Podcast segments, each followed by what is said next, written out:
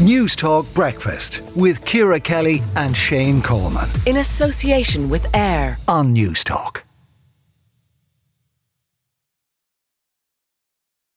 Now, instead of pumping money into daycare, the government should give vouchers directly to parents, which could be put towards the cost of creches or make it easier for one of them to stay at home with the kids. That's the view of David Quinn, columnist with the Sunday Times and director of the Iona Institute. David, you're kind of going against the, the grain at the moment. I mean, there's a view out there make childcare free at the at the point of service. You take a different tack. Yeah, I'm going against the grain of kind of um, uh, government talk and opposition talk, but I don't think I'm going against the grain, maybe for once, of public opinion, because uh, polls pretty consistently show, uh, I've seen Amárach polls in this, for example, that when you ask parents what's your ideal childcare option, if money wasn't an obstacle, and only a minority, only about 20% say daycare, um, around half say, well, I'd like to mind the child at home myself. Now, this is preschool children, and then a lot of others say, I'd like um, some other family member to do it or a childminder in the home. So there seems to be an assumption in this debate that uh, everybody, every parent a young child wants to put that child in daycare. And if that was true, then it would be justified for the government to put as much money as it can into the daycare sector. But if it's not true, and it's not, well, then you can't be putting all that money into daycare at the expense of the other choices parents want to make in this regard. And I don't think we've had a proper debate about this. I think it's been kind of assumed that all parents want daycare, and obviously, parents who do put their children into daycare are, are, are rightly aggrieved. And I was listening to the programmes last week in Newstalk are rightly aggrieved at the cost of it. Uh, but the voices of other parents also need to be heard is namely those parents who, who would rather have some other option other than daycare and therefore a fairer way of allocating scarce government um, uh, resources must be okay. arrived at. You see, we haven't had the debate. Uh, the counter argument is we've been having nothing but this debate for the last 20 years, and it's actually why one of the reasons why government has actually done nothing about this. Ever since individualisation, governments have actually been terrified to do anything that would discriminate against people who are opting to stay at home. Uh, and that's mm. a, a, very legitimate uh, choice. But because of that, then nothing has happened in terms of childcare. Well, you see, a number of years ago, and I think this is before the Troika came in, um, they actually had this thing called an early childcare um, allowance, I think it was called, so a supplemental to the children's. Uh, uh, to the child benefit, and it was for children up to the age of six. I think it was a couple of hundred a month. Uh, and they got rid of that as part of austerity. And actually, then they reallocated some of that money later into daycare. Um, so even though there's been, um, you know, this kind of delay in putting more money into daycare, although quite a bit happened under Catherine Zappone, Roderick O'Gorman's predecessor, as children's minister, the amount of money began to go up. And this is in line, by the way, with EU policy, because EU policy is extremely pro daycare.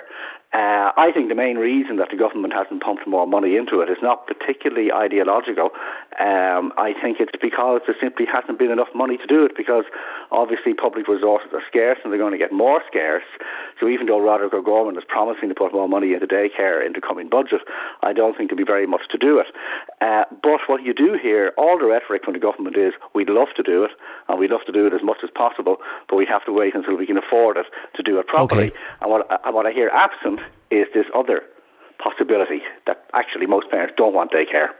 Uh, the other argument, I suppose, for uh, going for uh, subsidised daycare is we want more people in the workforce. We want to encourage women to come into the workforce. Uh, yeah, and that's a very economic argument, and it's kind of an understandable argument. But let's be honest about what it means. It means that uh, the economy begins to override what people actually want.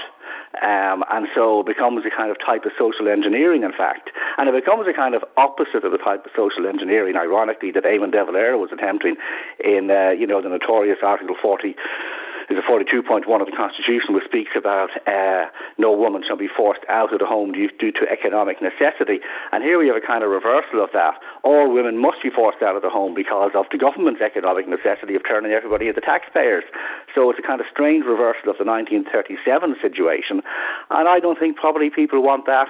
And I don't think they probably want the Eamon De Valera type of situation either. But we do mm. seem to have kind of reversed the situation here. And it can't all be about the economy either, any more than once upon a time it used to all be about the domestic sphere. Okay, okay, f- right. fair enough. But we did have a, a, report on poverty yesterday for the ESRI mm-hmm. and talking about consistent poverty. And those most likely to be in consistent poverty are women uh, who low paid women who are uh, si- single parents, uh, they are the most likely to be uh, affected by poverty. Is there not an argument for saying they'd be they are better off in the workforce and they're better off with subsidised childcare?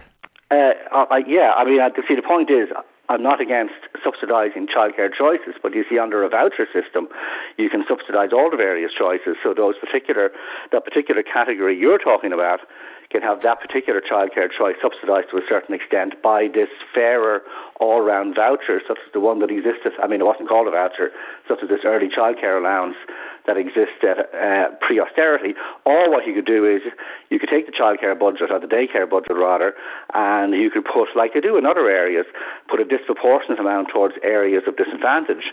So there's various ways to do this. Yeah, uh, okay. But I mean, like what you're saying there is correct, but a bit of imaginative policy can come up. So it's about, as far as you're concerned, it's about giving parents the choice to do what they want to do.